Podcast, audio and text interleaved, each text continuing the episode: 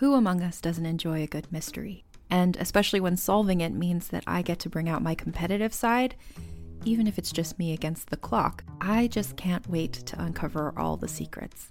So, June's Journey is a game that is completely up my alley, and I think you'll love it too. In June's Journey, a hidden object mystery game, you play as June Parker, who's on a quest to solve her sister's murder and uncover her family's many secrets. Each chapter brings you deeper into the story, and it's set in the roaring 20s, so beyond uncovering clues, you get to experience the glitz and glamour of the time. June's Journey is definitely not a game I play mindlessly, which I love because I get genuinely invested, and a lot of it is a race against time, so there's a little fun added pressure of trying to find the clues as quickly as you can in each scene. There are also tons of ways to customize the island that you're on, learn more about the characters, and then new chapters are added weekly, so you really can't run out of things to explore. So if you think you're up to solve this case, download June's Journey for free today on iOS or Android, or play on PC through Facebook Games. June needs your help, detective. Wander with us into a world of magic. Do you lack magic? Where old stories take on a new life and the world is teeming with possibilities. Oh, for the last time, we're not kissing, Fritz. Join Jenny and Madeline in this fantastical audio drama as they journey into the stories you grew up with. Okay, Gown. Let's do this. And reinvent fairy tales with a feminist twist. Ready for your next adventure? Then we'll see you soon in the forest of feminist fairy tales. Which in itself seems like a super like queer female reason to know. like, Yeah. We just moved to Albuquerque instead. Yeah, closer to the vortex. We're heading north. Yeah, yeah. No, wait, that's south. I was thinking. Look at I didn't finish high school, so Hey, if you go north enough, you end up south, right? Right. yeah, yeah, yeah. Just We're not flat earthers here, What is direction anyway? right? If you wanted geography, you are the wrong podcast. I'm diking out, you're diking out. Let's dike out together, see what it's all about.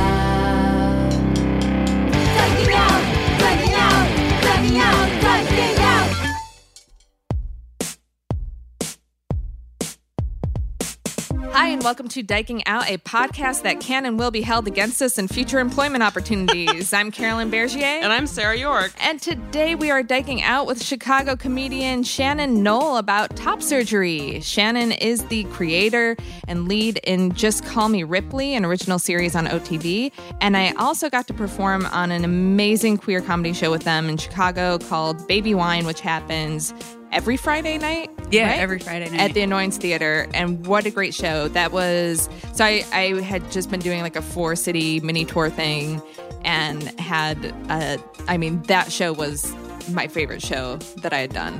I'm so glad. That Yeah. was a super fun one, and Yeah. you like killed it. The energy in the room was crazy. It felt so good to be on stage there. There were a bunch of listeners who showed up, including uh, a recent listener Yeah. question submission, and this made me so happy. The Butch Maid of Honor. Yeah. And I walked in and she was like, Hey, it's me, the Butch Maid of Honor. I'm like, Oh my God, this is amazing. I need awesome. to yes, I met her and her wife and uh, you know, she didn't hate us for for our advice. She agreed. She just needs to suck it up and wear that ugly bow Yeah. tie. Yeah.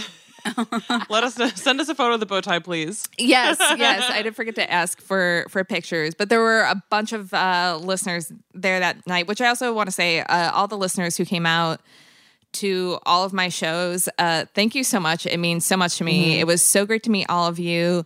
Some of you drove uh, in Chicago specifically. Uh, there were a couple who drove from Indianapolis, from like South Side, like three and a Whoa, half that's hours. amazing. Yeah. That's so cool. That was such a fun audience that night. So Yeah. also thank you for coming to Baby Wine because Yeah. that was one of our most fun shows. Yeah, it was such a fun show. And I am really bad at watching improv now. I used to do improv. and once I started doing stand up, it got really hard for me to keep doing improv because uh-huh. it got harder for me to watch improv. caveat here: improv is great when it's good. Yeah. and when it's not When good, it's good, it's amazing. It's very hard to watch. So whenever I do a show where I'm doing stand up on an improv show, I usually leave right after my set. A hundred percent understandable. I do the same thing. Okay, I yeah. teach improv and I can't watch it. I I don't even know how you teach improv. Uh, to me, teaching improv is like the worst job you could possibly have. Really have. doing God's work out there. You know, Yeah. you got it. There's a bunch of white guys who have to get out of their mom's basement once Yeah. a night. oh my god! E- every time I'm in a cl- improv class, I just think, how does this teacher not blow their brains out? Yeah. Like this is just seems like psychological torture. Um, but all that being said, Baby Wine is a great fucking team. Thank you. Thank yeah, you. Yeah. it was it. so much fun to watch. Oh, cool. And also, I Cecilia was there. I had some friends who just also happened to be in town uh, who came out to the show, and some other family friends who came to the show, and everybody had a blast. So this has turned into a big promotion for Baby Wine. Yeah, if you're in Chicago, come on out. Yeah. Annoyance Theater. It was great. But yeah, all, all of the listeners who came out to all the shows, thank you so much. And even had some listeners come out to a recent show I did in New York City. You guys are great and warm my heart. And also thank you to all of our listeners because as you know, last week was our 100th episode with Margaret Cho. Yeah. And now I can finally talk about pooping in her bathroom, Yeah. which was beautiful. This has Oh, been a whole thing. What? yeah.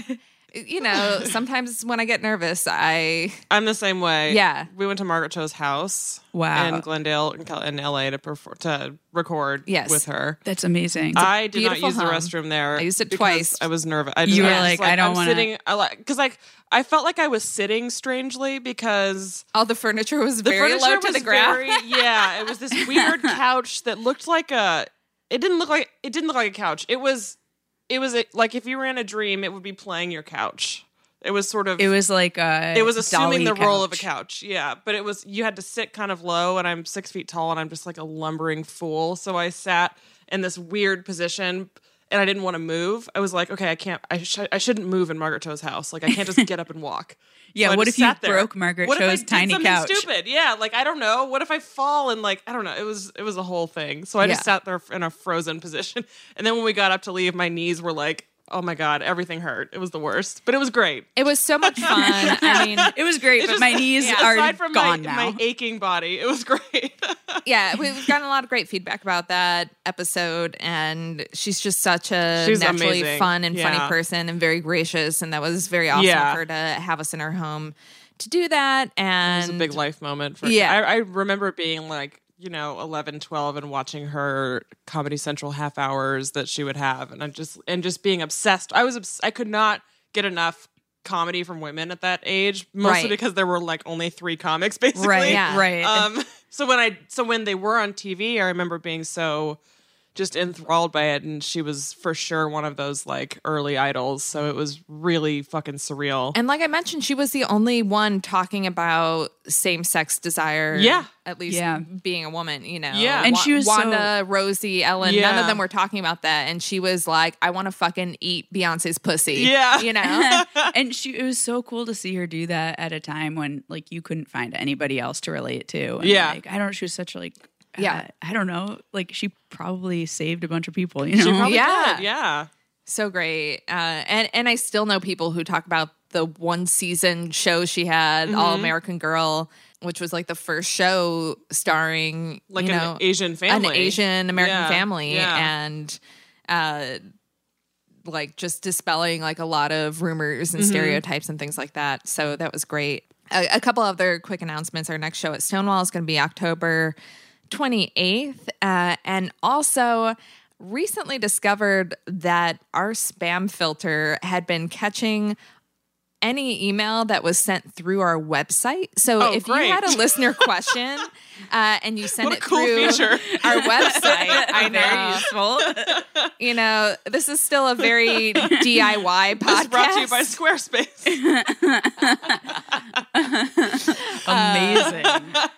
And yeah, we don't we don't have a webmaster or anything. It's just us and uh, figured this out. So as I was looking through the spam filter, which clears out every 30 days or Uh-huh. so, there were a bunch of listener questions. I'm like, oh no, how many listener questions have we sent. So if you send a listener question through the website and not to dyking out at gmail dot com, maybe resend that if we didn't answer it and you still have that problem in your life. Yeah. We're happy to answer it now. Just, you know, If email you're still us again. frustrated by running into your girlfriend's exes, which Yeah. seems to be the universal theme of Is like that every the main? No, Well, there's the, a few the most common one is how do I make gay friends or how do, Yes. how do I Uh, meet yeah. women? Yeah, yeah, Which Yeah. isn't that always the question? right. yeah, I think that's just the eternal question. Yeah. Yeah.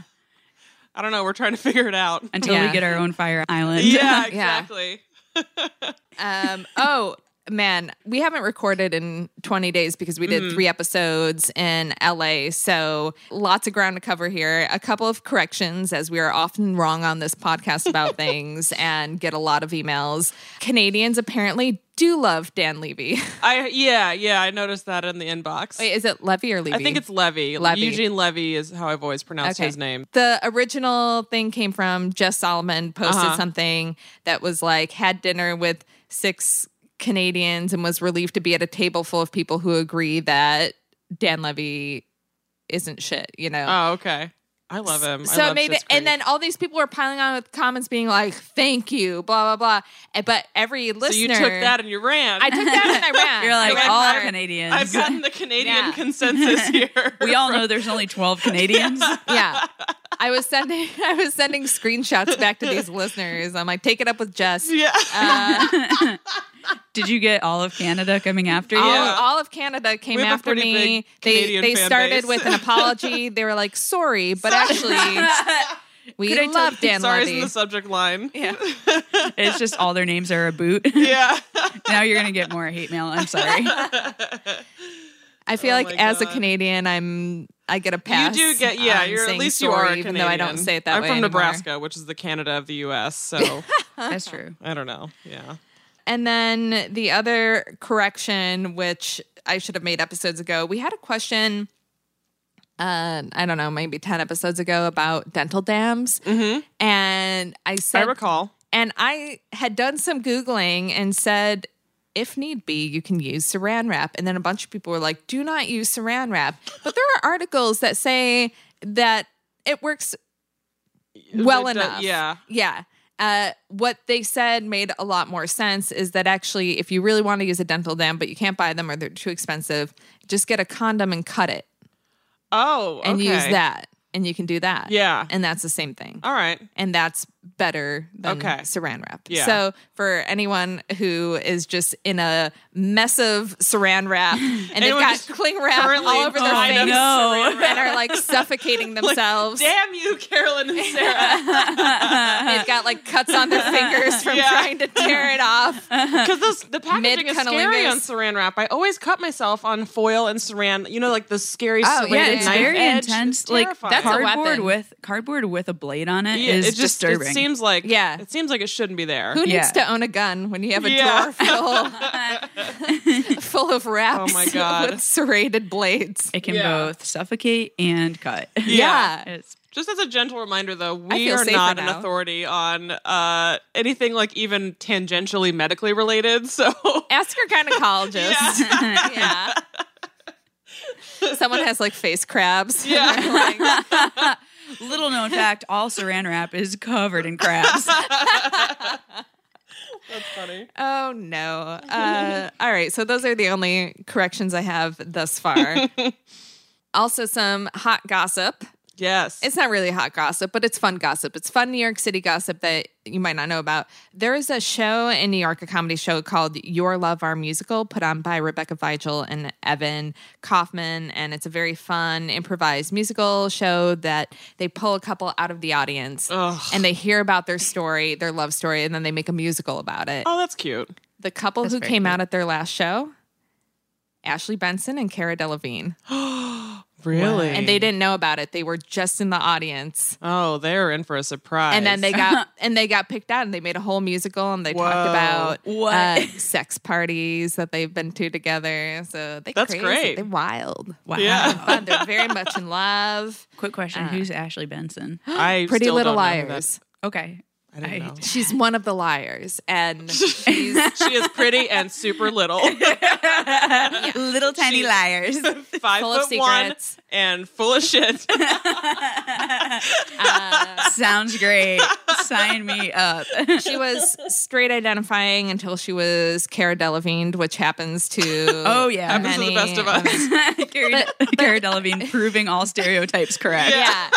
Uh, but this has been, I think, Cara Delevingne's like most significant relationship that she's Well, had. it's, yeah, it's been longer than a few weeks. So yeah, exactly. she hasn't been photographed in LAX with a different girl yet. So Yeah. I don't know. I don't know if they gone to a basketball game yet together. Then I it's think they might Then have. that's WNBA, they're engaged. Yeah. I mean, they did move that that sex bench into their house they together, did, so which they're felt to already- me like an engagement ring, but I don't know. yeah.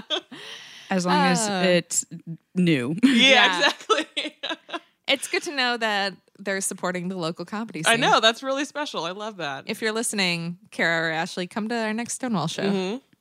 Um, yeah. So That's great. that's that. Uh, I know there was something you wanted to talk about. There is Sarah. something I want to talk about. So this isn't going to seem because everything goes so quickly in like the world of Twitter. This won't seem super topical, although it kind of is since SNL premiered last night for the 45th season, I believe it was. Yeah. Um, but the the the Shane Gillis thing, the guy that uh, basically had the job with SNL, lost it 10 seconds later that because brave comedy that- war, yeah, pushing that boundaries of the Saying what 1920s. super needs to be said. Just telling it like it is in a super caricature racist accent. Uh, he is a noted piece of shit. But anyway, um, obviously you guys all know the story, but he it was discovered, you know, that uh, less than a year ago he was saying some incredibly racist things about specifically about Asian people. Yeah. Um, on a podcast, Sometimes I have to remember that we do have listeners all around the world. right? So, Some, and also we have to remember that, that not everyone lives on Twitter like I do. Yeah, yeah. so thank you for uh, explaining. You're not completely steeped in pop culture minutia like I am, but um, yeah. So basically, you know, a lot of things were uncovered about his. I'm not, I'm not going to use the word. it- It's not comedy. But like the things that he says aloud uh, are really shitty and terrible and unfunny and racist and bad. And he lost a big job opportunity, which a lot of people like to equate with having their lives ruined, which is so interesting when men lose a big job that they shouldn't have had to begin with. Everyone's like, "You're ruining this man's life." It's like, Yeah, fuck off. He just got that- passed up for a promotion. Everyone does, you know. It's not a big thing. like deal. as if that's his destiny. Like Yeah. he like they like, Like interrupted his to have it. God given right. Yeah, to be Yeah. on fucking SNL. right. Um, and uh, you know, and the fact that he was hired alongside Bowen Yang, who, as we know, is the first Asian cast member, period, in 45 seasons. Yeah. So that's that was, uh, and he's gay. He's openly gay as well, and he's talented, which makes him even more different than Shane Gillis. So to have the juxt- juxtaposition there was really, really, really just shocking in itself. What I want to talk about though is the fallout within the comedy community, specifically like the hyper sort of there, there's there are really small pockets of the New York comedy scene. I'm sure this it's I'm sure Chicago has this as well Yeah. of uh, just really shitty, toxic dudes who sort of find a home in specific kind of pockets of comedy here. Um, and more importantly, they find enablers in women comics who uh, surround them and cheer for them and seem to love them because of their bullshit and not in spite of it.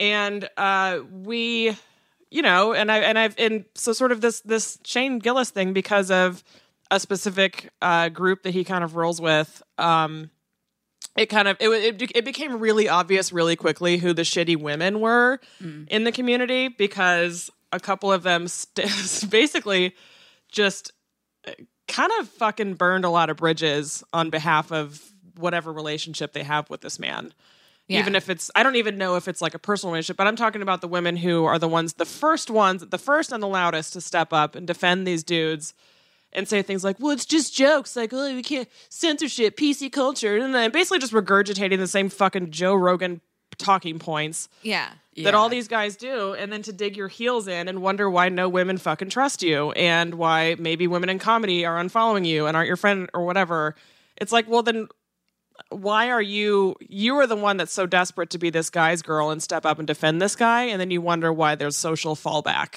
from that And, and that they care more about this guy's right to be openly racist without Yeah. consequences than they care about Bowen Yang's right to feel comfortable in the in workplace. a workplace this Right. is a fucking So office job at the end of the if day If you're making Right. this argument saying, well, this is for the good of comedy, I think what's more important for the good of comedy is that people can finally start working in comedy mm-hmm. without feeling fucking harassed Yeah. or oppressed or working Yeah. On a people- regular working basis. side by side with people who actively hate them because Yeah. that is what what Shane Gillis was saying specifically when he was when on that clip that was that was going around of, on the podcast he was saying things that are not funny at all in any fucking sense of the word but are aggressive and just plain racist like He- why does Bowen Yang have to work with someone like that He also had homophobic stuff on yeah, there too. yeah, so it's absolutely. like just yeah, like no one was off everything. limits Yeah, because yeah. that that edgy white male brand of comedy is like, well, I'm just saying, you know, nothing's off limits. It's like, yeah, you're off limits though Yeah. because Yeah. you're the only fucking person in this whole scenario who is not actively discriminated against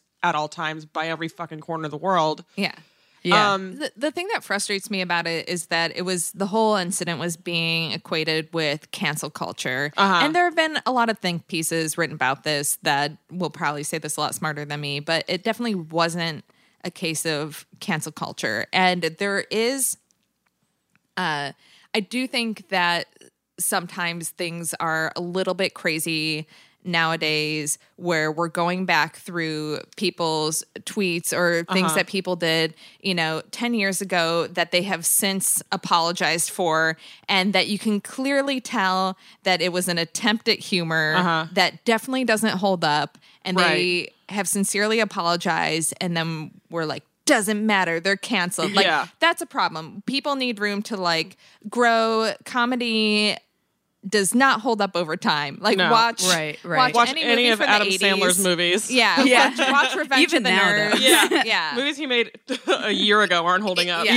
yeah. Uh, and you know, so there has to kind of be a, a difference between that and just being like, oh, I this mean, like, oh, person you is said a a racist fucking thing eight months ago, and Come didn't dude. and didn't apologize and don't No. see anything wrong with it. That's not cancel culture. That's just someone That's you someone don't not need to getting a job because they're being Also, a dick. Yeah, from a business standpoint, why would SNL want him to work for them at that point? Right. Because he's creating so much like bad press around it. And as it turns out, we find out later that he was hired to begin with specifically because Lorne Michaels wanted to appeal to conservative Oh, hundred percent. people. I was so he was an sure. affirmative action hire, really. Yeah.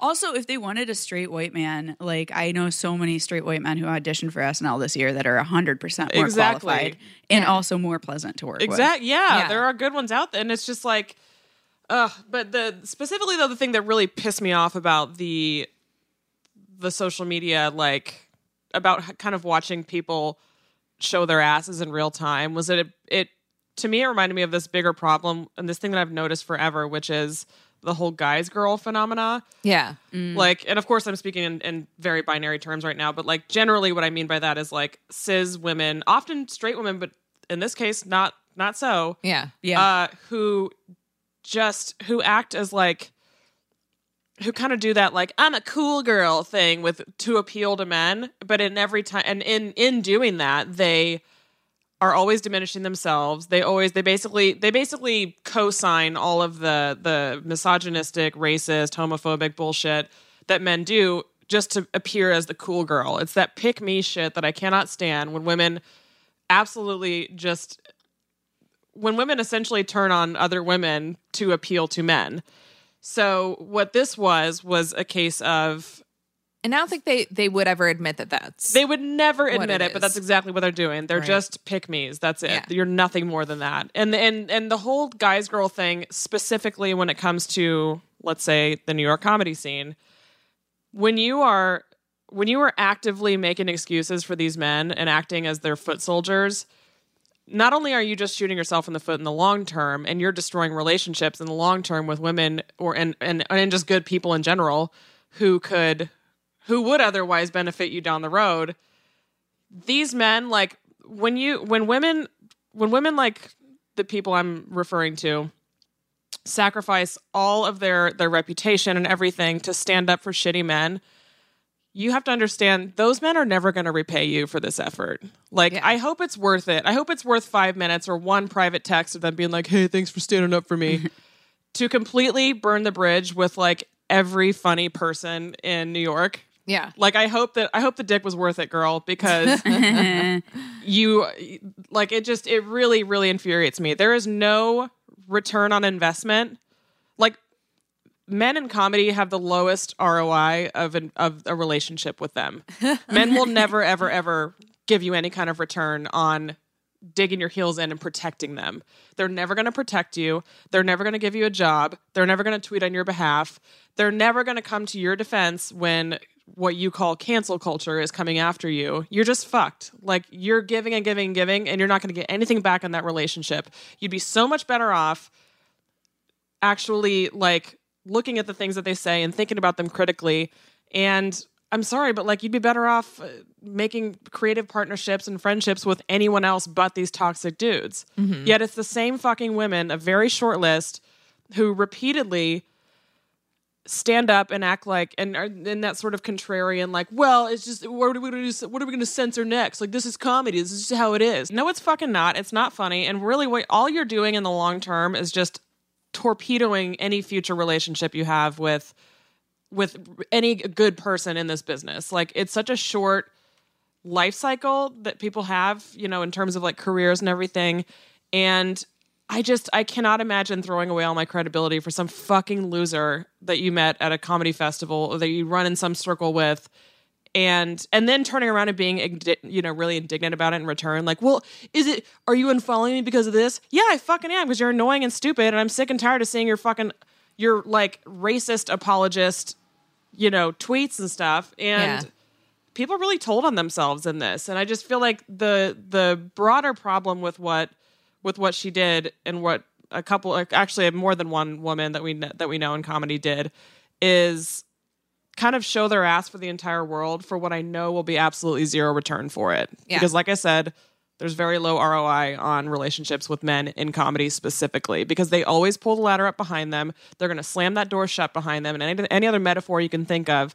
The bottom line is they're never ever ever going to return that energy that you're giving them and you you have basically just blown it in front of everybody and I don't fucking feel sorry for you at all. The other thing too is that in one of the podcast things that they unearthed from Shane Gillis was him and his co-host who uh I, I couldn't tell you his name. If I don't even know. They're Offered all the me a million dollars, right? Uh, Dipshit he- racist white boy. They're How many of those Matt are there? or Shane. Yeah, Yeah. the Matts and the Shanes and the Joshes. Who fucking cares? uh, they were talking about, I guess, this list of like top comedians. You know, there's always those lists that come out every Uh-huh. couple of months from different sources.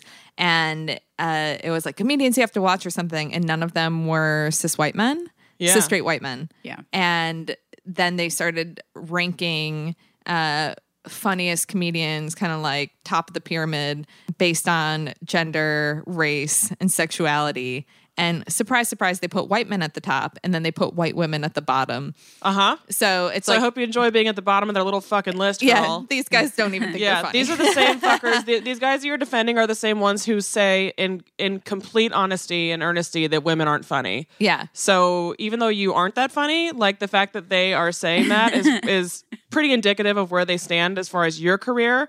So I highly doubt they're going to pull any strings for you in the future. This this everything that you've done, all this caping for them is for absolutely nothing. So enjoy it.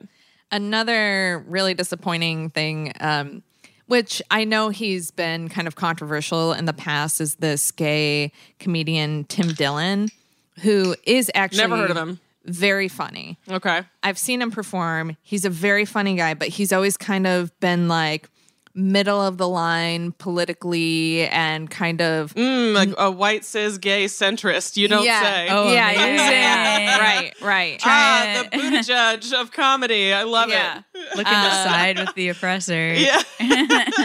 hey, whatever works. Yeah. but this thing really had him cross over to the yeah, just being like, "Oh, hope you're all fucking happy, you losers!" Like, Yeah. I am fucking happy. getting- And. I've still never heard of you, Tim Dillon. yeah.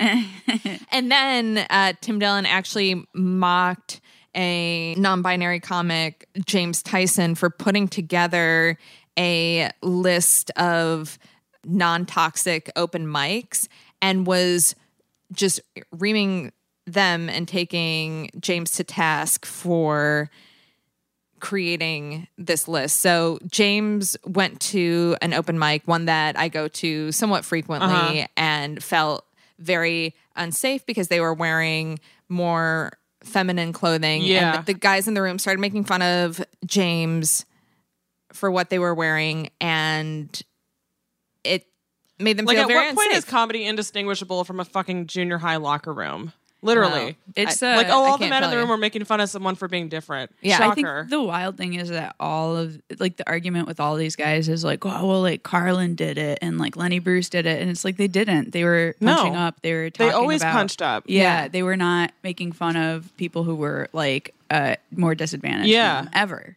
yeah. I mean, probably at some point it was. I mean, Lenny Bruce you know, was basically making fun of like politicians and shit that got him like dragged off of stages because he was, and I'm sure he had a lot of faults, obviously, but like he was always punching up to authority. And George Carlin would have fucking hated all of you piss boy neckbeards in every comedy club who thinks you're so fucking edgy for being racist. He would have absolutely destroyed every one of you, and he did often in his in his comedy. There's a there's a clip circulating right now of him talking to Larry King, I want to say, in 1990 about the difference between punching up and punching down and why one is funny and one is not. Yeah. When he was talking about Andrew Dice Clay. So that's that's what we're talking about here. All you're doing is punching punching down is never ever funny. Well, it's it's just so not easy. good. It's, It's so so- fucking easy and so stupid. And Tim and other comedians have been uh, like, oh, if you need a safe space in comedy, you're not a real comic, or like, good luck, blah blah. I'm like, you know, they're they're like, good luck doing a a room, a, a club room in Bumblefuck, Pennsylvania. I'm like, I am not concerned about doing a club in Bumblefuck, Pennsylvania. I could start making farting noises with my armpits Yeah. and get a laugh there. Yeah. You come to Stonewall, Right. and make a room full of dykes laugh. yeah, exactly. Oh my And, god! and, tell you and what. tell me Dykes have a hard time making a room full of dykes laugh. Hell yeah, that is the toughest crowd in know. the world. Everyone who's done comedy in front of them agrees. Our, Yeah. our audience at Stonewall, I will say, is Love exceptional, and you, you guys amazing. are great laughers, and thank you for for coming. But uh, outside of the Stonewall show, I will say the toughest shows I've had have been rooms that are predominantly queer women. It's Yeah. the toughest audience to I don't do know what comedy it in is. front They're of. so hard. so it's not. They're surrounded by their exes. They're having a terrible yeah, night. yeah, They're all uncomfortable. The dog's at home and they The don't dog- know if it's getting into stuff. yeah. The cat needs a specific medicine regimen, and they're off of the regimen right now. It's a whole thing. Their thyroid might be acting Yeah. up.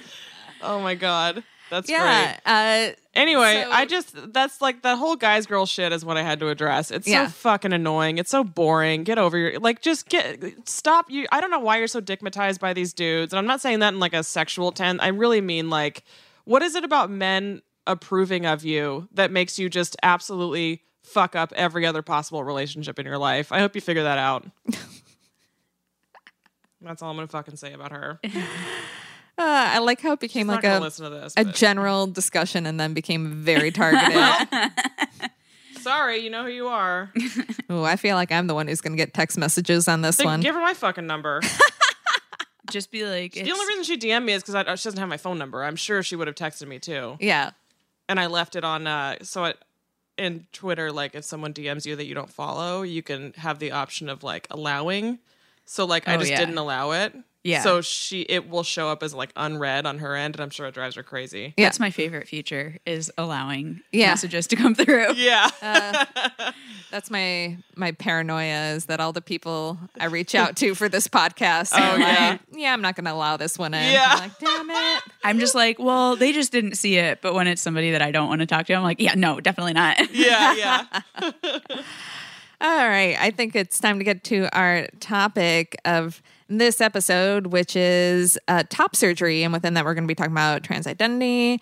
And, uh, well, Shannon, why don't you go ahead and tell us why we're talking about that? Uh, just because I'm people can't see fascinated. Uh, it's a real hobby. I'm a surgeon. Um, uh, yeah, I'm I'm Shannon. Um, I've been uh, uh, I just had top surgery. I'm non-binary, and uh, I identify like I don't know if it's a, a sphere or linear, but I'm towards masculine side and experienced dysphoria. Um, and I experienced a lot of chest dysphoria. So I had top surgery this past year, and it was pretty cool. Yeah, that's you know, it's something now that uh like years ago we were never really seeing it, but now with Instagram and uh social media uh people are a lot more like vocal and sharing their experiences with top surgery, which I think has been like a very positive thing for a Oh, lot yeah. of people who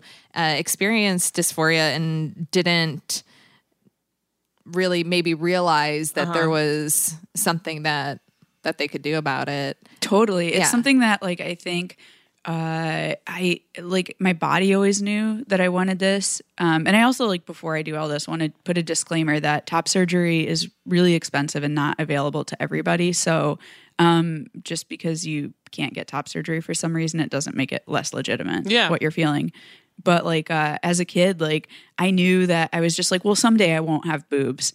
But like I didn't understand the process to get there um and uh like having the internet has been such a like i don't know i feel like it's progressed trans uh healthcare so quickly Yeah.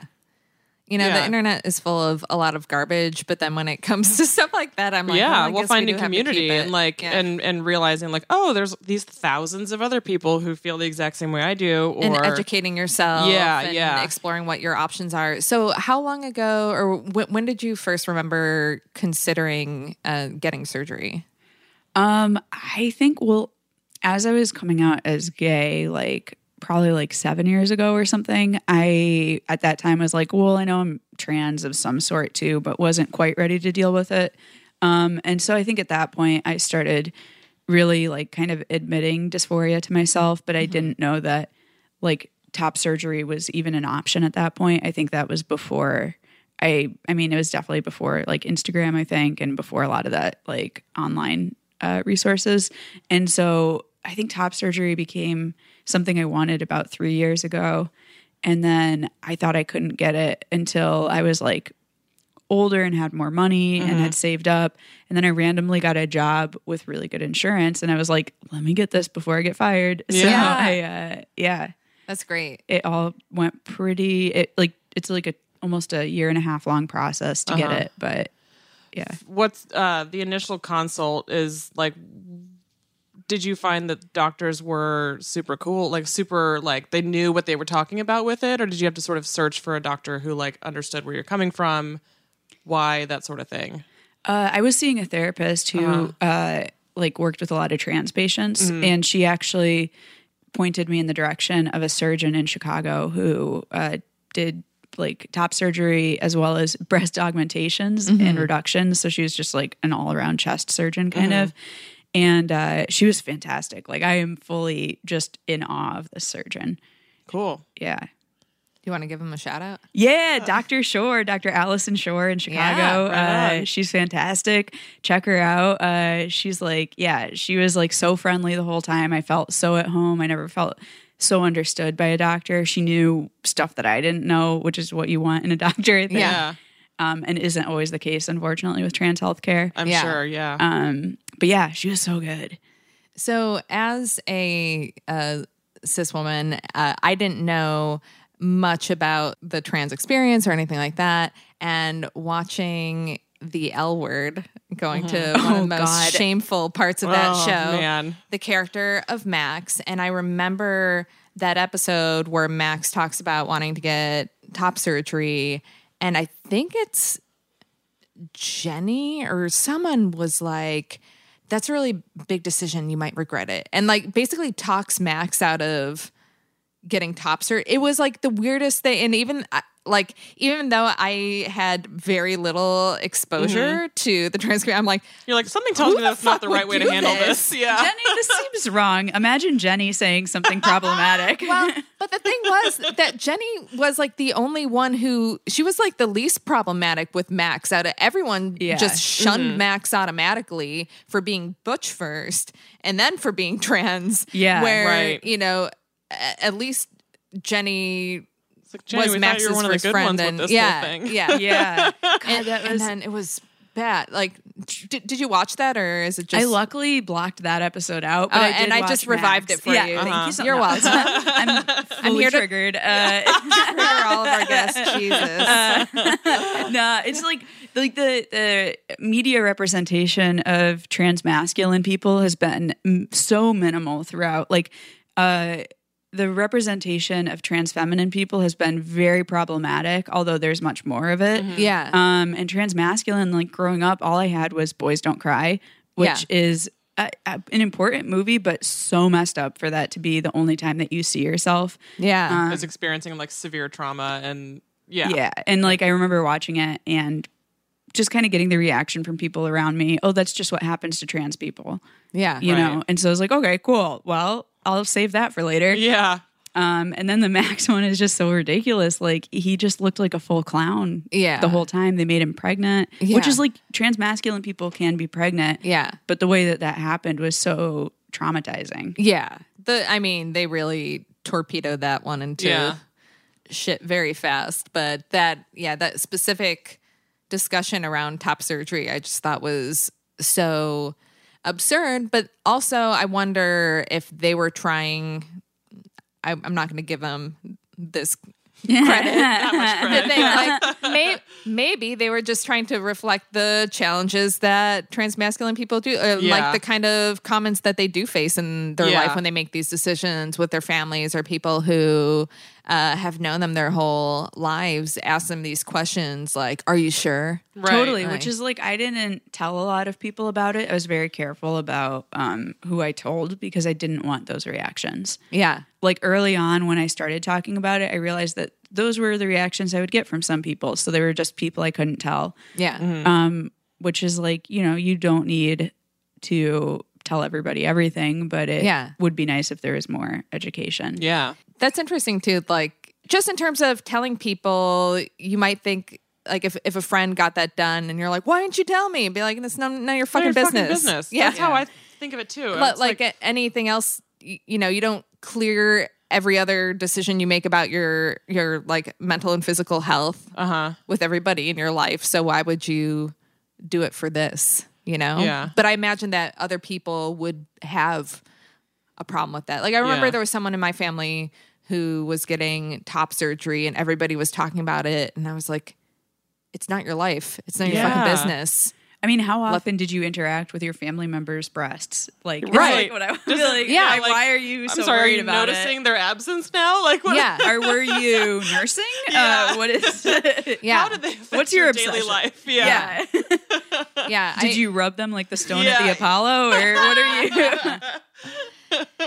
Okay, who's ready for a true story? When I entered my MFA program this fall, I knew I was going to have so little time for cooking. So I wanted a solution that would let me have tasty, healthy meals in a flash so that after class, I could still have time and energy to be gay.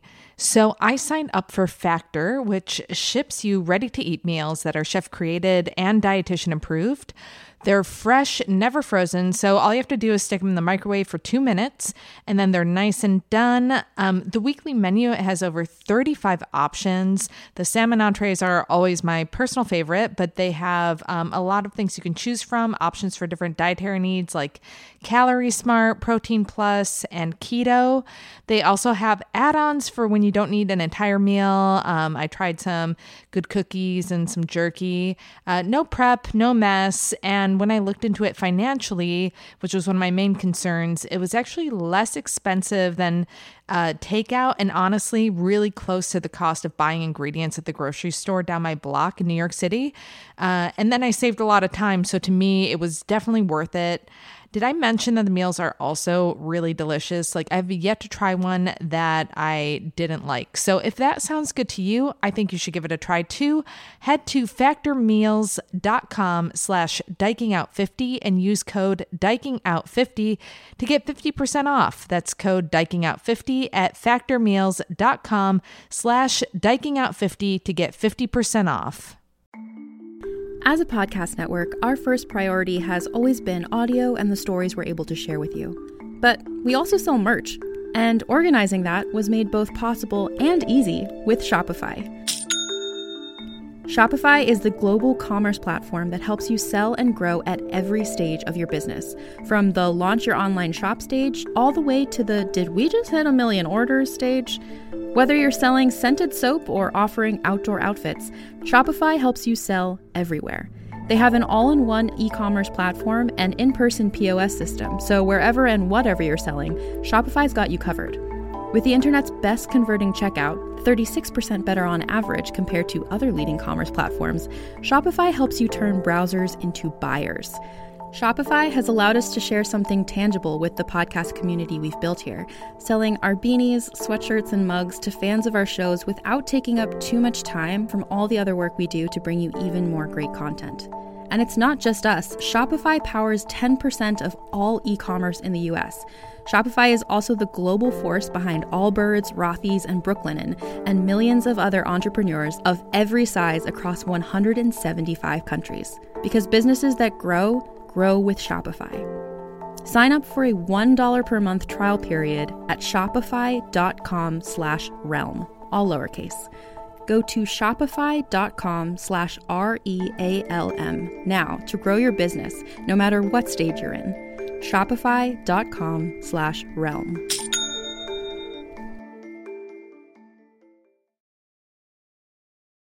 yeah, no, I remember when I had a, a cousin who had top surgery, and some people in the family just thought that they were too young, that he was too young to be Mm-hmm. doing that. And it was like, oh, which is also a wild a whole other issue of Yeah. what age I- you can be trans at. Yeah, yeah. I was gonna say he was an adult at this point. Right, Like, right. Like I knew before I even went through puberty that I didn't want boobs. Yeah, Yeah. Like it's you know. Yeah. I mean, not boobs are traumatic. They Yeah. are. Yeah. I guess like as a cis person, uh, did you feel? I don't know. Like I I've been all over the place with my. I have no particular attachment to them. I just Yeah. they're there.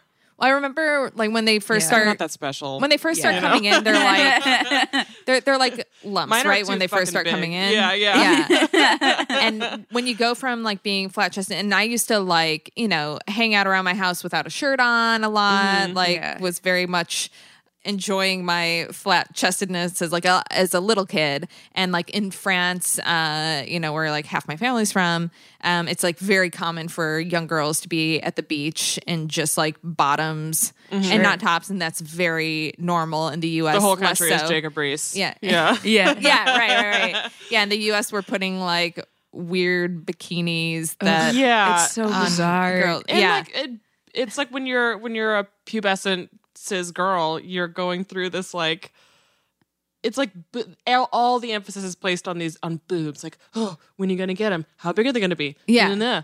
and they just, I just don't. Yeah, like I've just never felt Especially, any like, sort of. at, at that I like I was born life, with like D boobs. I don't remember not having that. It's just Yeah. like they're just there. it, it's crazy too talking about like how we put bikinis on little girls like letting them know very early on that Yes. that like mm-hmm. cover this up because this is going to be Right. inappropriate you know when there's or here's zero fabric difference That just covers this one part of your body. Like it's yeah when there's no difference subtle between and the chest of a girl and a boy until puberty That's what's Yeah. so wild is also like I have the same nipples I had before, and now I can show them. yes Yeah. So Like that- what? That's something else I want to talk Yeah. about because Yeah. yeah. Yes, because so I I have like small breasts. I always have and um I remember in 6th grade like boys commenting on that for the first time being like why is your chest as flat as your back blah blah blah. Jeez. Uh yeah, I had a friend who um, when she broke up with her boyfriend, he said, uh, "You better hope you get some more peaches on the tray, or else no one else is going to want to date you." Ugh, gross. That was the phrase he used. Yeah, that stuck with me. Does she date Shane Gillis or? I think his name was Travis. So Oh, that's oh yeah, worse. it definitely was. yeah. That's Uh, like on the on like the hierarchy of shitty men names. Travis is like the final boss. like I've got Travis right. has a BMX bike and a skateboard. yeah, yeah. Honestly, it was Travis or Taylor. They were twins, but uh, one of them Oh God. said it. But they both faced the punishment for it. That's what happens when you're a twin. Watch your twin. Yeah. So uh, so I went through like a long time of my life wishing my boobs were were bigger and mm-hmm. just hating that my breasts were small and feeling like in clothing like why am I not filling out these things more I would look so much better if my mm-hmm. if my boobs were bigger. Because were we're bigger just told that. We're told Right. Yeah. bigger is better. yeah and For, which is such a terrible thing to instill in young girls' brains. Right. It Yeah. it messed with my like self confidence and mm-hmm. self image for years until I was more. Um, I mean, until I came out, and even then, like a little bit. But then once I was out and out in the world too, and in college, and realizing that the attention that having big breasts brings, I was like, no, thank you. I'm Yeah. so glad that I don't have men staring at my chest. I'm so glad that that's not like a focal point that um that it doesn't hurt when I run. Yeah. Yeah. you know, like all those kind of things. And now, um, now I like really am happy with the size of, Yeah, of my yeah. chest, and I love it. But also, like, like I don't need a bra, but I wear one because I feel like, again, not wearing a bra. Everyone tells us to. Well, and, and not wearing It's a bra at- attracts attention too. Right, that people right. will look at you for not wearing a bra and stuff. And it's like, I don't know. It, it feels like not having breasts. There's this kind of like freedom from from all of that kind of shitty stuff. I mean, I know that Yeah. that's not a reason mm-hmm. to. Honestly, since I've gotten top surgery, the number of cis women who've been like, I wish I could get that has been ridiculous. Yeah. I mean, I think it, I don't know what it, I don't know How, how do you feel societal. when cis women say that? Like, what's the. I think I get it. Like, I don't, I, I tend to see where people are coming from, like intention behind stuff. So Mm-hmm. unless it's like aggressive, I, it doesn't usually bother me. But, Mm-hmm. um, I do get it though, because like, I think partially like I definitely felt the societal pressure of having boobs and like I don't know, they are cumbersome also. Like I didn't have particularly large breasts, but they were like Yeah. in the way and um I feel streamlined now. I'm like I don't need to and that thing of like people seeing you without a bra on and like making assumptions or you know just like attracting so much attention. I Yeah. don't know. I think I get treated better now. Yeah. Like people will still gender me as female, but I get treated better. yeah. And it's wild. It just seems like so much freedom to just be able to take your your shirt off and just because like there's a a tiny bit of like size difference between my chest and your chest now Yeah. but I don't get to do that without a whole slew of like Yeah. consequences and stares and whatever Yeah. uh is like um Yeah, it is just sort of this thing that we. Like, we've we've made boobs be, be this, like, sort of vulgar thing. Like, at least in, Oh, like, yeah. TV and film and stuff. And I wonder if that's particularly American. I think it must. It's like, I more remember- so 'Cause I don't think Europe, in European culture, it's really like that. I, know, I remember I was a, when I was a kid. I lived in Germany for a little bit, and women were topless just constantly. Mm-hmm. yeah and it wasn't as big of a deal. Yeah. That was confusing for me growing up with like a French family. Like my grandmother, when she would get ready in the morning, like around us, she would be like walking around with just like a towel around her waist, and it wasn't this like crazy thing seeing my my grandmother's breasts. And you know, we'd go uh, on vacation with like friends or or family to beaches where you know I would see our family friends like without their Yeah. their tops on. But it was like once we moved to the U.S., then I became a little bit more like, oh, I like conflicting things. I thought that I shouldn't be seeing Yeah. these bodies that are very natural and there's nothing Yeah. wrong with it. Truly, like uh, naked bodies are not inherently sexual, but we Yeah. sexualize every Yeah. part of the body. And Yeah. like, I don't know. I actually saw a show at Joe's Pub this week called Still Asking for It. And it's kind of a um, revival of a show that came out back in, I want to say 2013. And this comedian, I want to say her name's like Adrienne Truscott or something, did a show where she's naked from the bottom down for the whole show. And I didn't know this going into it. Um, I just knew it was going to be a, a show about rape culture. And uh, basically, by doing the show, and she's doing high kicks, you know, Oh, okay. with Yeah. and like Yeah. bending over and everything, but being like, like this isn't sexual like no matter even if you're walking around on a stage Yeah. without anything on i'm still not asking for Yeah. it Oh, okay. uh, but she updated it to include more voices because realizing even then what she was doing she still had the privilege of being a cis white woman. So now there uh there's a trans woman in the show and then they they change uh actually the people who are in it. Um there are kind of slates of people. So i saw uh carolyn castiglia and uh carrie caudette Oh, okay, cool. was in it but everybody is is wearing nothing from from the waist Wow. down except their shoes uh, or boots or whatever they're wearing. So there was Yeah. a, a trans woman and um, two um, trans men Oh, cool. on stage during That's the, awesome. the Yeah, performance, that's and it was great. really cool to hear them talk about rape culture. And, yeah, and how uh, it, it affects literally everyone. yeah, and just like having their bodies on display, and it was really yeah Mm-hmm. this crazy kind of thing to yeah have that representation and also Yeah, having yeah. including women of color and Yeah. and all that in in the conversation but Yeah. but then like very quickly uh, I, I mean I was I was talking to my friend after the the show I was like it's funny because it felt a lot of the show felt like preaching to the choir because Mm-hmm. especially the past few years just being inundated with all these articles and content on on rape culture and and being a woman and seeing it and everything but i'm also surrounded by cis men cis white men specifically mm-hmm. in Yeah. this audience and thinking wow their discomfort like what are they thinking we're seeing two entirely different shows Yeah. i'm just seeing you know If you the- could these convert people cis where i'm white just like male discomfort to renewable energy, you could have powered the, at least the block in New York City in Yeah. that moment. but but it had to be the first Yeah. time for them Yeah. the first time for them seeing naked I mean, I'm glad they're there. naked Yeah. bodies Yeah. And have it not be sexualized Right, right. I think Right? that's super important and like uh I think that it is important to preach to the choir to some extent too, just Oh, yeah, to yeah. like empower people. But like if you can Yeah. get cis white men to watch it, yeah that's where the change happens. Yeah. You know. Um, like if you could get Shane Gillis to go watch that show, that'd be great. yeah. Oh, he would be sure he'd it. rocking in a fetal position in the Yeah. corner. Let me tell you, he would be This isn't edgy. so upset. Right? Why do I feel so uncomfortable? This isn't edgy. Oh, My that's stuff is more provocative. but this makes me so uncomfortable and think about stuff. Yeah. oh my god, that's great. Man, yeah. Um, I do think it's like so interesting to just like have shows that are like letting people look at bodies because we don't have a place to just go look at bodies besides porn right now. Yeah. And I think like I do this show in Chicago called Fly Honeys and it's amazing. Um, this group has been running it for 10 years and it's every summer.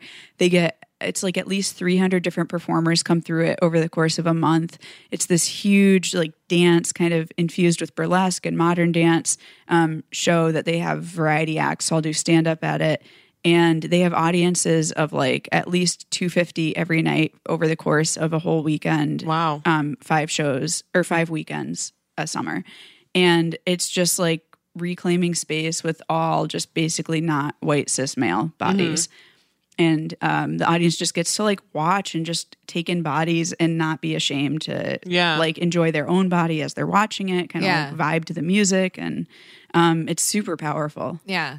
looking into like trans medicine and stuff, it's uh, kind of disturbing to uh, only see pictures that are like highly clinical and highly medical Yeah. um, or like porn. Right. yeah. And there's no like just kind of like representation of uh, this is just a trans body, just like any other body that you Yeah. see around. And this is you a person like enjoying occupying that body and having a perfectly normal, fruitful life with Yeah. it. Yeah. You know, Which is where- because of their body, not in spite of it. Totally. And Yeah. I think that's where like Instagram comes in and why it's so Yes. important just to see people in their everyday life doing what they do. Like I follow a non binary or I don't they identify as um transmasculine, I think, soccer player who just is like a goalie and just shows off their pictures of them playing soccer. Yeah. And I'm like, that's amazing. Yeah. Like, you know, I just want to see more of that. Yeah, I love Instagram for for that reason too, and I think that that's been. It's also interesting to see like um a lot of the and, and maybe because like they came onto my radar because they had a lot of followers, and that's why I I Chicken or the noticed egg them. with Instagram. It's like, Yeah, Yeah. yeah. I heard of you because you're famous. Yeah. Yeah. but I'm like, it's cool that you have all these these followers and that all these people are either following you because they um because they relate to you Mm-hmm. in a way or because it's a way to expose themselves to something that's that before was maybe unfamiliar Mm-hmm. to them that they can now educate themselves and see and and as we all know like life on social media is very curated and showing the best but i think for the trans community we need to see that we Yeah. need to see Yeah. Please show I- your best life. yeah, because- yeah, Yeah. Like cur- Yeah. curate your your life to look awesome, Yeah. please, because yeah, this comedian who is also a, a trans woman posted uh, on Facebook the other day how upset she was by uh, just googling trans women and everything that came up was just so negative Yeah. I think and nothing positive. And it was like, why can't this just be like, you know, Right. normal life? Right. That's like, the thing of seeing. I mean, it's queer folks in general, Yeah. and we're getting better with like, uh, like sexuality wise, but it's still a problem. Trans stories are mostly traumatic, and like Yeah.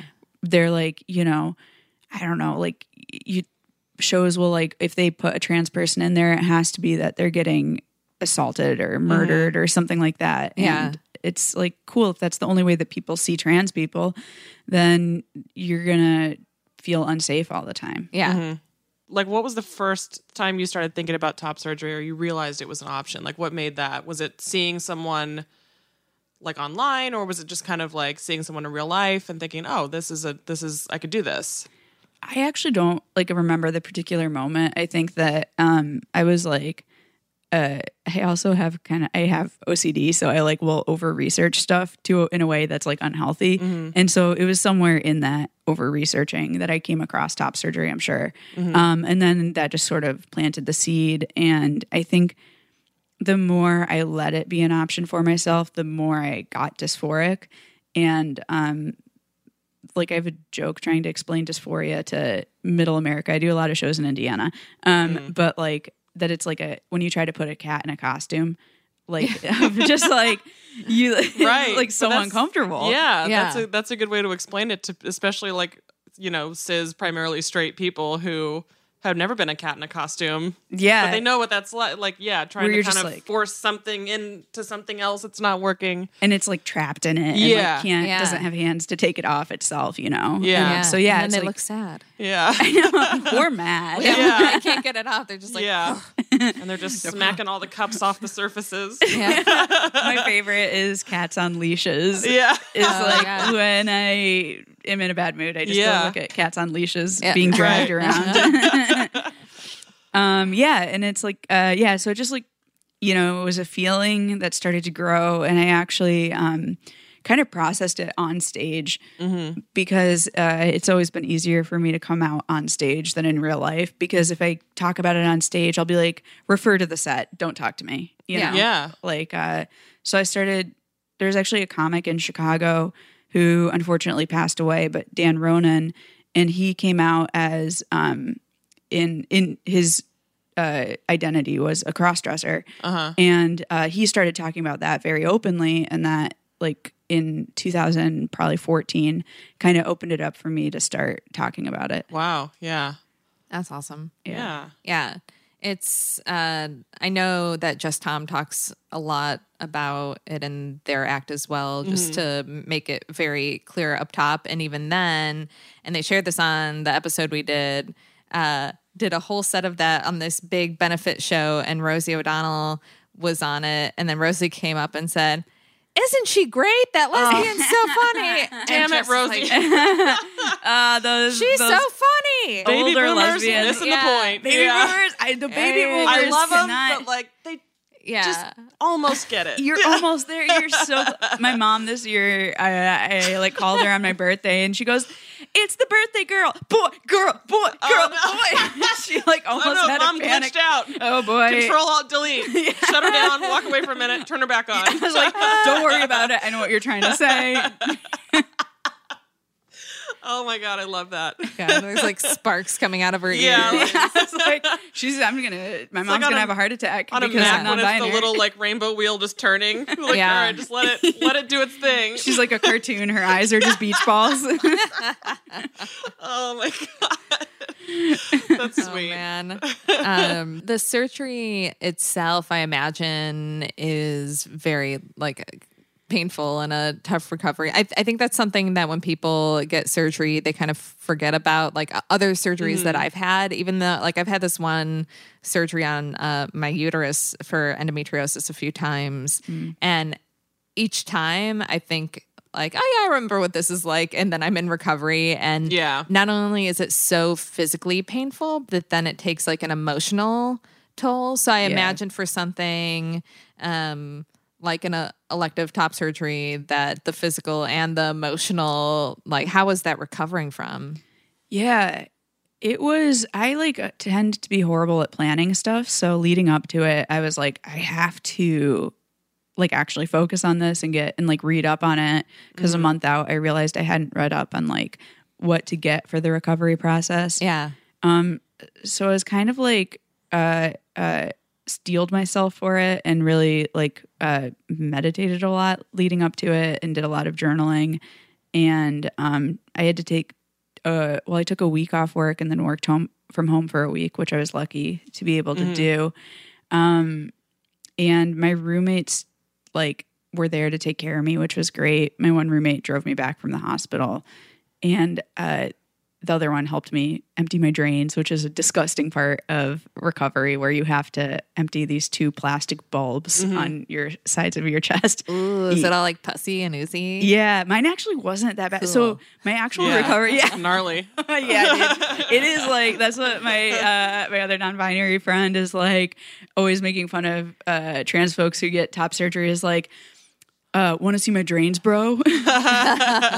um, but uh, my my recovery, I think I got really lucky that I didn't have much pain, um, and I was just kind of like of the mindset I'm just going to do whatever my body asks for and do my best to get through it. I also did not fully listen to my body because I drove a week after surgery, which I probably was not supposed to do, and also did a show a week after surgery, like still in the vest. Yeah. Um, but I was like, I can't be in the house anymore. Yeah. Yeah. That was like the You're mental go toll. I was like, I can't. I'm somebody who's out doing like I work 40 hours a week and then do shows every night. Like I was Yeah. like, this is driving me crazy. Mm-hmm. Um, Gina Bloom, I did a show with her. I I swear it was like three or four days after she had her implants, Oh, that's Yo. yeah. and I, can't was like, believe I can't hug you. No, you can't. Yeah. yeah, yeah. I It's can like- imagine that's really sensitive Like for a she, long time. she definitely, you could tell she shouldn't have. She had a killer set though. Yeah, man. yeah. like what a raw Those pain emotional meds. yeah. place to be in. Yeah, and on the meds too. Yeah. I'm sure she doesn't remember any of that night. Yeah. anyway. Yeah, it's like yeah. it's, it is like wild, and I also am a recovering addict, so I couldn't. I was like, don't give me like give me half of what the meds, like only what Oh, I like yeah, super yeah. need. Yeah. and uh, I like really luckily did not have that much pain. Like the Yeah. uh, whatever pain stuff they gave me in the hospital lasted the first night, and then um, it's more just like you have to sleep on your back, uh, which is disconcerting if you aren't used to doing that. Yeah. And then I was mostly afraid that my nipples were going to fall off all the time yeah. because they graft them back on. Oh, okay. and I was like, uh, had read horror stories about folks losing nipples, and I was just like, you know, for the first month, just picturing a nipple Right. falling off. Wait, so they take the nipple off and then put it back on? Yeah, so this is my favorite part. It's so Yes. Yeah, tell, okay. tell our listeners like literally what happened. Like, Yeah. because there's probably a lot of people considering doing this, and I would love to kind of educate people if you don't mind. Absolutely. Yeah. I love this part. Or people Okay. who like to hear about detached Yeah, nipples. yeah. That's the other audience. As I smile Those creepily at. Shannon. Yeah, yeah. Carolyn's eyes are now beach balls. Uh, yeah. So uh, first, I, like this is part of the reason I love my surgeon, um, Dr. Shore. I was like in her office for the consultation. This is like a year before the actual surgery, I think. Or maybe I don't know. I have a horrible sense of time, but she like drew me a little picture on a notepad of what my reconstructed chest would look like, and it had nipples on it and where she was going to put the scars. So there's like different types of surgery. If you have small breasts, you usually have the option for um, what they call a keyhole procedure, which is where they leave pretty much everything intact, make an incision like under the nipple, I believe, and then just kind of pull everything out. Um, This is all good to know because I've been wondering because like usually you just see the um the pictures scars with like the like this. two right. yeah larger Yeah. scars underneath. Which is a double incision with Okay. a nipple graft, which is what I had. Okay. Um, and I didn't understand, like, I really didn't do much research before. I'm lucky that I got a really good surgeon because I did not research any other surgeons. Yeah. But um, they like different surgeons have kind of signature scar lines. So, like, some will do in line with the bottom of the pec. Um, I kind of wish I had gotten that. Mine are a little bit more in the middle of the pec.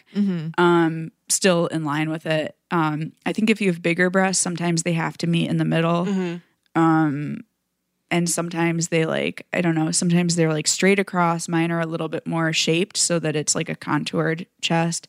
You also have the option of getting your chest totally flat um, or masculinized which is what mine is. So she like left some not breast tissue but left some more fat in there to give more of an appearance of pecs. And um uh and then the cherry on top is they take off the nipples and resize the areola to make it more like masculine or whatever Yeah. size. Yeah. And then they also put them on a little bit further out because when you uh, have breasts, for some reason, I think that the nipples are a little bit more centered. Yeah. So they're like, Oh, okay. I see what you mean. Yeah. Yeah, Yeah, that's what I always wondered about because yeah, like nipple placement is different on a cis male body Right. versus a, a cis female body. Yeah. Uh, That's so if you have the keyhole surgery, like it'll be a little bit more centered. Oh, okay. So they're they okay. Because it'll stay in the same place. But the thing is, so like for me, like I am getting some sensation back in my nipples now. But Yeah. like it used to be that you just would never, if you had graft, you would never get sensation back. Mm-hmm. And now they have technology where I say technology, I don't know what it is, where they can do that. Magic. Magic, whatever they did while I was asleep, I do not know. just Um, tickle them with feathers. yeah. they just gave them kisses and put them Wow, science is crazy. It is wild. I'll tell you. Uh, um, so she, yeah. So it was like, uh, uh, so she's drawing a picture of my reconstructed chest, and she's like, for nipple placement, she's like, where do you want your nipples? And I was like, at that point, I didn't know there were options. I was like, where they go? You're like, what do you mean? You can just put it anywhere? On my Like, I was like, yeah, exactly. That's what I was like. I want them above my belly button like this, so it looks like a, sm- a face. Could you actually cut them up and make cat nipples like, on my I would like butt? six of them. Yeah. Uh, I was like, put them back. I was like, I don't know, just put them back where I they don't know, look what you good. think? You're the, Yeah. you're the pro here. I know. And so I was like, kind of like joking about it. I was like, It's like I when don't know, dude. hairstylists ask me wh- wh- what yeah. what I want done. I'm like, I don't know. You do Well, it. what do you think looks good? I was like, I didn't even know this was a thing I was going to have to think about. Like, Yeah. maybe I should have done some more Wow. research. Like, Oh, that's God. something that I do wish that I had thought about. Yeah. But I'm kind of glad I didn't because she knew what she was doing. And Yeah. I was like, I was like, put them where they look good. You know, like, I do the same thing when I go in for a haircut. I'm like, whatever Yeah. looks good, do it. Uh, I know because it, it's almost like if you do too much research, there's like too many Yeah. choices. Oh where my God. sometimes Don't you let just me make wish- a bad decision here. Like, Yeah. just, just you, you do it. yeah. Put it in someone else's hands. like I do wish like I'm like I I'm so happy with my results. I do Yeah. wish maybe scar placement was a little bit different, but that's fine. yeah. Um but uh like but so I was like joking about it and then my doctor goes like she kind of like waited me out like I was a kid just going off and then she was like I was like does anyone like not get nipples put back on and she was like actually if somebody is uh, neutrois or feels like they have no gender sometimes nipples make them dysphoric so they'd rather not have nipples and I was like well damn yeah. you know more than I do. Wow, Right. straight lady, you Yeah. are gayer than I am.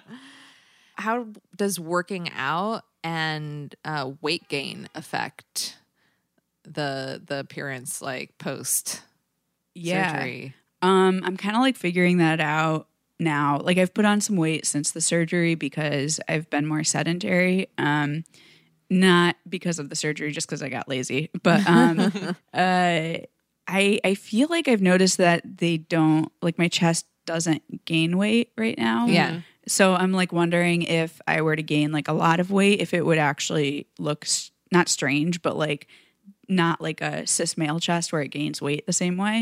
Yeah. Um, but I also I don't know like it's interesting. I know that Yeah. if you like lose a lot of weight like in recovery from surgery, it can kind of pucker your scars up so it can like uh Yeah. like uh change the appearance of the scar lines. Yeah. As far as like post uh, surgery care, how long? Like you're wearing like what are you wearing? Like a compression type of thing for the scar tissue, or for like the the the tissue itself? Like how long was that process?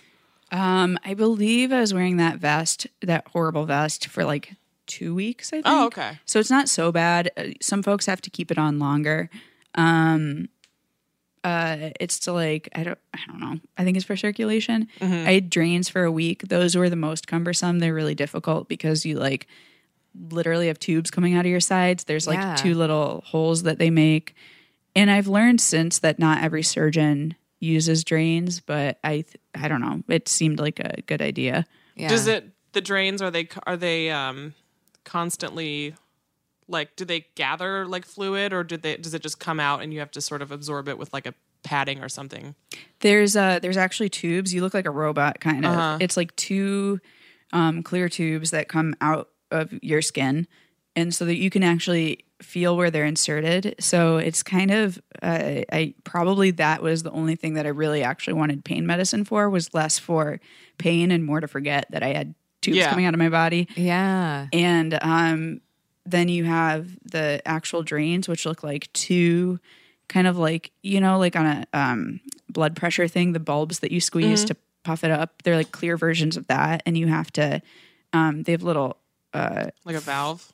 Yeah, like at the top that you Okay. like squeeze it out once a day and measure how much liquid is coming out Okay. to make sure that like it, it's draining healthy and Yeah. Yeah. everything's healing. And then those get rem- obviously t- just taken out and like stitched up or yeah the, that was wild i like went in to see dr shore and she's like also like super into surgery so it's like she's like just fascinated by the process still Yeah. where she seems really excited to like rip drains out of your body she's like all Yeah. right we're gonna take the drains out like she was like just look the other way and she just yank really? yeah and it, Oh, okay. for me it didn't hurt i've heard for some folks it hurts but it didn't hurt Mm-hmm. and then i just had to put band-aids and neosporin on the Okay. site yeah Well, as far as insurance goes, I'm sure if people are listening to this and considering it, that's obviously the big like Oh, elephant in the room is can you pay for this? Um, is it like spelled out in an insurance policy that they'll cover this sort of thing, or did you have to research that? I did not research it. I'm horrible with researching again. I got really lucky that so I have Blue Cross Blue Shield PPO, which is a really good plan and I'm very grateful to have it right now. Um and uh I basically went into the office with my medical card and was like, "Will this do it?" And they kind of looked for me and it required uh, uh, two letters from two different mental health professionals, either one from it could have been one from like a, a licensed psychiatrist or two from social workers, which is what I got. Um, and then uh, a medical consultation with like a general practitioner to make sure my body could undergo surgery, and it was completely covered, um, which was amazing.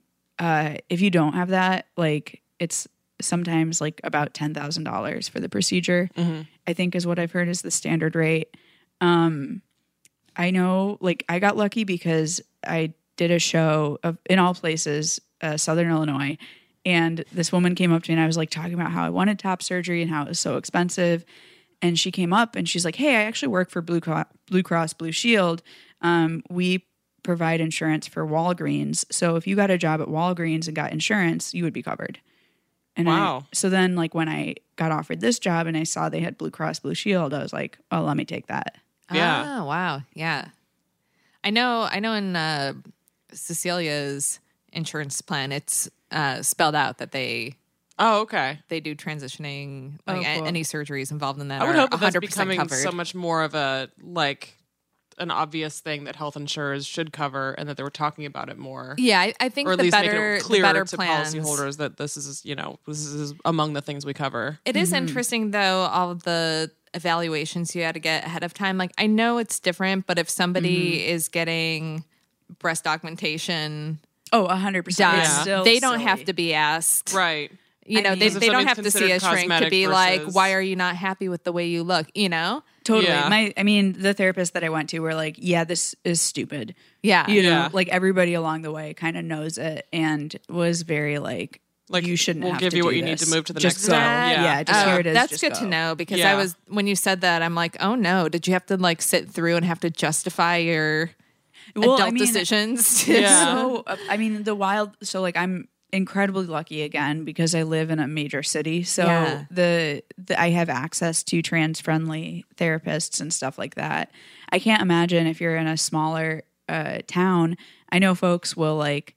I mean, just for the surgery itself, we'll have to fly to a different city and pay for a hotel to recover in for a week before they're capable of flying back to where they are from and um, travel really far to see a trans friendly therapist and all of that. So Yeah. it is there is still like a long way to go with accessibility. And if you're a listener and you want to help people with this, go to GoFundMe.com. There are a Mm-hmm. lot of GoFundMe's uh, happening Yeah, for, for Yes. surgery. Yeah. yeah. Yeah, it's that's like I think the major way that people pay for it is Yeah. GoFundMe's. That's what I've seen in terms Mm-hmm. of the the people I know who have had it, and it's yeah, it's so much It's a lot that goes money into if you don't yeah. have insurance. And you have to take off work for it too. Yeah. Like I am lucky to have a job with PTO as well. Yeah. And um a lot of people I know who are like nannies and stuff like that, like have to take off work without pay. Yeah. Um, Yeah, I know that life for sure. Yeah. Uh, if I want to do anything, I have to take off work, and if I'm not at work, I'm not making money. So it's you know, yeah. it's that's a tough one. yeah. What um were there any particular like online resources that you find yourself returning to for as far as like sound medical advice goes? Um, I n- no. Yeah. Um, I mean, I know that they're out there. I personally, again, I'm like horrible at research, so I just really went by word of mouth as Yeah. much as I did. You know, um, I don't recommend that process. I think I got really lucky. Yeah. Uh, I actually, my friend like had me go see a medium, and I was like, uh, she was like, change. Change surgeons, and I was like, eh, "You're a medium. I don't think I should listen." I'm paying ten dollars for this advice right Yeah. now. I was like, you just said there's a ghost in the closet, so Yeah. I don't know about this. Um, so yeah, I didn't. Don't do what I did. Uh, Yeah. I don't know. I, I currently I just started taking low dose testosterone, and to learn about that, I did find some like local Facebook groups because trans health I think is still largely word of mouth. So we have to like educate each other. So Yeah. um, a, a great resource in Chicago is Howard Brown Health Center, which is um, a really large LGBTQ health center there, and they have like tons of articles and stuff. That's great. Yeah. I know it's very different, but I'm going through like the fertility process and everything right now. And that's something where I'm also not doing as much research. and then when people ask me questions, I'm like, uh, I don't know. I think this is how they do it. Yeah. And I'm like, wow, this is a pretty serious thing. I don't know why I haven't really like hunkered down, but it just feels like so overwhelming that I'm like, eh, I'll figure it out when I get to it. That's what I'm like. Tell me how to. Somebody tell me. Yeah, I know. I'm just like waiting for my next doctor appointment where we sit down with him and he's like, okay, this is what needs to happen. Yeah. Like someone give me a BuzzFeed list of like the top Right? 10 things I should know, accompanied with like which boy band cat goes along with the information. I don't know. Yeah, yeah, exactly. Which Backstreet Boy animal will be my surgeon? That's how we learn. Okay, we have to wrap up, but I do have one more question for you. And that is since you've had the surgery, are you constantly tempted to post thirst traps? like, is it really hard for you to hold yourself back now? yes, I like. Uh, I posted a bunch of shirtless pictures. I also didn't tell my family about it before, so Nice. Uh, yeah, So it's in the Hey, Christmas that's card. surprise, mom. Yeah. And she's like, oh, uh, no, they're fine. Uh, but um, yeah, I, I want to just post shirtless pictures all the time. Yeah. That's not my personality. So like, uh, I'm like, you know what? You're gonna regret this if you just turn into that person for a minute. Like, Uh-huh. I don't know. I I go back and forth on it. Just do it. Just do it. Just do it. That's Yeah. great. Okay, we have a listener question. This one comes from one of our Patreon patrons. If you want to put your questions in the fast lane, especially now that I have this back pile from the spam folder Yeah. I discovered, you can sign up for Patreon, be a part of the community for uh, you know, as little as three dollars a month to get extra content and all sorts of things. And that's at uh, patreon.com slash dyking out. That's P A T R E O N dot com. Okay. Our question is I am with the love of my lives. Not a typo. I'm a witch. And we are very much in love. I love this. This one of my favorite listeners. Yeah. Uh, like most couples, there are a few quirks that we are learning about each other. A glaring one has come forth, and I have no lesbian friends. I am surrounded by aggressively hetero dudes, uh, therefore, they're useless. Politics. uh, okay, so here's the meat of the question Politics are heating up here in Canada, and my girlfriend will not vote. I accepted this, but now she, um, with my prompting, is looking only into conservatives. They are the devil. Uh, I was raised liberal, but I am now reformed New Democratic Party and finding it hard to understand why she is even leaning that way. And with the election coming up, politics are getting spicy, and it's hard to avoid discussing uh, the story of the day because I have become very passionate about it since joining the military. Um, though my aggressively hetero peers are also conservative, I love her very much, but it has become challenging. So basically, she wasn't voting, and now she's going to vote What they're is- conservative. Yeah. in Canada, I, I assume that It's like is- Republicans. Okay, Yeah, but yeah. Like, I mean, our Republican Party is just a Klan rally at this point. But uh, so is it like um social conservative? Like, so there are they anti like I think LGBT, anti abortion, Yeah. etc. Same same general talking points. Yeah, I yeah, assume. it- Yeah. not not as crazy. I think on the abortion stuff, they're they're a little bit better. Okay. but there was it's definitely them who were resistant to gay marriage when that became course, legalized yeah, in Canada, and uh, again, Oof. like like not as bad as in the U.S., but I think they're probably a little emboldened right now. Yeah, of course. by. Uh, the way that that things are mean, going around the world. I with- just like I can't imagine. I honestly at this point I just can't imagine partnering with someone who is a either completely apathetic to politics when our very existence is a matter of political engagement and the people in charge make a big difference in the lives of LGBTQ people, you know, people of color, etc. Um, it because of my white privilege, I wasn't uh, completely engaged in politics really much at all until 2016, which is my own personal problem. But I don't. Th- I think like I don't know. I just would have a really hard time being with someone who either didn't see the importance of being politically engaged to the point where they're just simply not voting out of choice. yeah. Um, but someone who's going to vote conservative in that case, I would kind of question your girlfriend's understanding of what that means. Like, I don't. Does she actually? I don't know. I I would not to like make someone feel dumb, but I would be like, do you know what that is? Like, do you know what these these people stand for? Have you researched this at all? yeah. I don't know. That's a tough one. Yeah, is that something that could be like slowly worked through? I wonder, or if she's like staunchly conservative, or it's Yeah. just like a new like, ooh, that seems shiny. Let me look at that for a while. I wonder. Yeah. Yeah, it's really hard because you you hear these couples like in the U.S. There's Kellyanne Conway. Ugh, those And two are George fucking Conway. grifters. I swear. Right, yeah. It's their whole con. That's a very, I do think that they are yeah. both grifters. But, But, but you do uh, hear about those couples who were like, it's it's always like a cis, you know like a cis het couple who's like, But we can still I'm make liberal. it work. My husband's a Trump supporter, but we still make it work. Like, well, you fucking make it work because your your cis white privilege Yes. dominates every single thing about your existence. Yeah, it doesn't actually affect your day to day life. Yeah. yet it will down the line. But Yeah. right now- Yeah. But it is a good opportunity for them to start a grift of their own. Yeah, if they you- want to. yeah. You guys can be be the George and Kellyanne Conway of the of Canada. yeah, you know, make some money while you're at it. back when I lived in Atlanta, um, my roommate uh, at one point had just gotten out of a relationship with her partner who she had, I mean, she owned a condo with her at one point, and her partner was like a conservative person working uh, in public policy. Yikes. And yeah, Wow.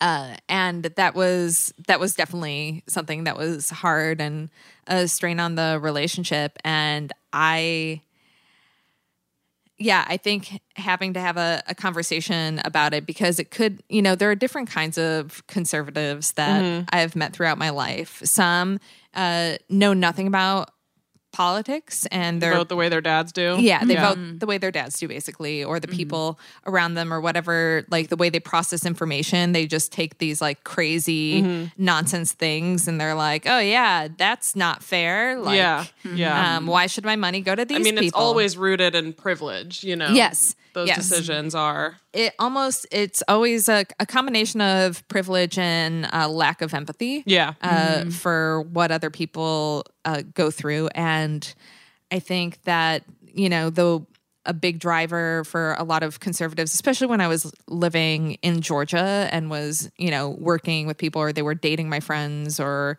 uh, some of them were my friends and having these conversations challenging their their viewpoint uh, a lot of them it boiled down to money Yeah. and it's like okay you care about money more than Money and privilege is always, always wins in those conversations with people like that. and that's a character flaw It is. That is so so- I, as a general rule, no one should ever fuck Republicans, but uh, I think you may want to consider that. Uh, I'm sorry, but Yeah, like I, out I just what's at this driving point the stakes are too high, and I just don't think I don't think w- I personally would not would not extend this person any more uh, like emotional or intellectual labor to get them to see the the flaw in all of this, especially when you are a queer couple, and so obviously your livelihood is is you know uh, threatened by the presence of ultra conservative people in charge. Uh, especially So- when you're in Canada in a place where things seem like, oh, you know, you're ahead of the curve. Like you Yeah. had gay marriage. I think they were one of the first countries, first or second country to legalize gay marriage. And Of course. I mean, they've always Um, been sort of this like for some reason this kind of beacon of like uh being ahead of the times especially according to. Handmaid's Tale. And yeah yeah that is but you also have like your supposed you know their version of obama and justin trudeau uh in blackface so yeah. i mean it, it's it's not as i don't i i feel like just as an american uh, casual observer of canadian politics i think they have been just as fucked up as we are in terms of treatment of indigenous people, et cetera. Like they've got their own set of problems. So I imagine the conservatives in this sense are don't come down on the right side of history as far as treatment of indigenous people and treatment of, you know, basically everyone who isn't white, says had. So Yeah. I, I just I, I would strongly caution you to continue a relationship with someone who identifies this way politically. yeah, That's my take. And like when when shit hits the fan, you know, like when things do do go bad, like do you want to be with someone whose core core values are Yeah. are things that would hurt people Yeah. that I'm sure uh, your partner has more in common with. right. Marginalized, You guys don't align. know? You, don't align fundamentally Yeah. in that way.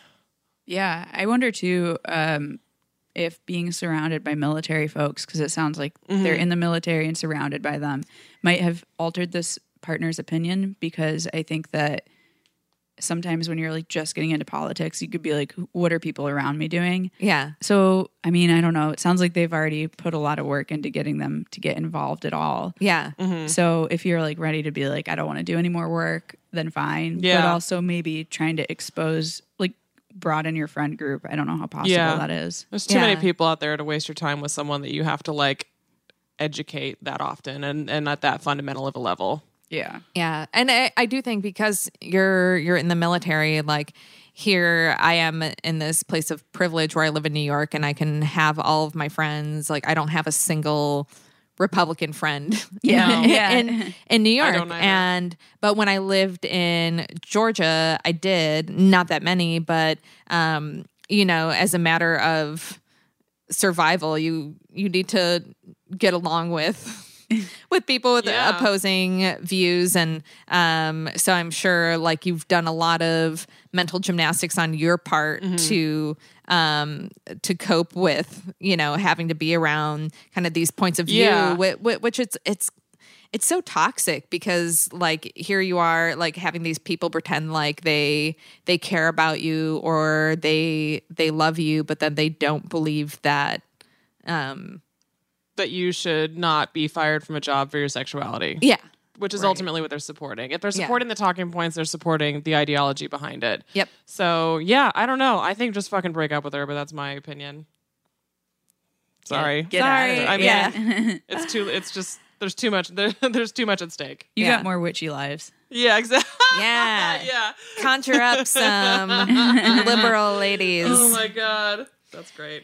Uh, Shannon, thank you so much for coming by. We're so glad that uh, you're here in New York. Yeah. and Yeah, thank you so out. much for having me. This is awesome. Where can people check you out in Chicago? Uh, or you can- anywhere else? Yeah, you can follow me and see some shirtless pics on Instagram at Shannon L Knoll. It's N O L L. Um, and in Chicago, come to Baby Wine every Yes. Friday at the Annoyance. Um, and then also uh, check out my original series, Just Call Me Ripley. Um, it, you can check it out, justcallmeripley.com. Awesome. Uh, and you can follow us at Dyking Out everywhere. You can follow me on Twitter and Instagram at TGI Carolyn. And I'm at the Sarah Yorke. And thank you for dyking out with us. Dyke out with us again next week. Bye. Bye.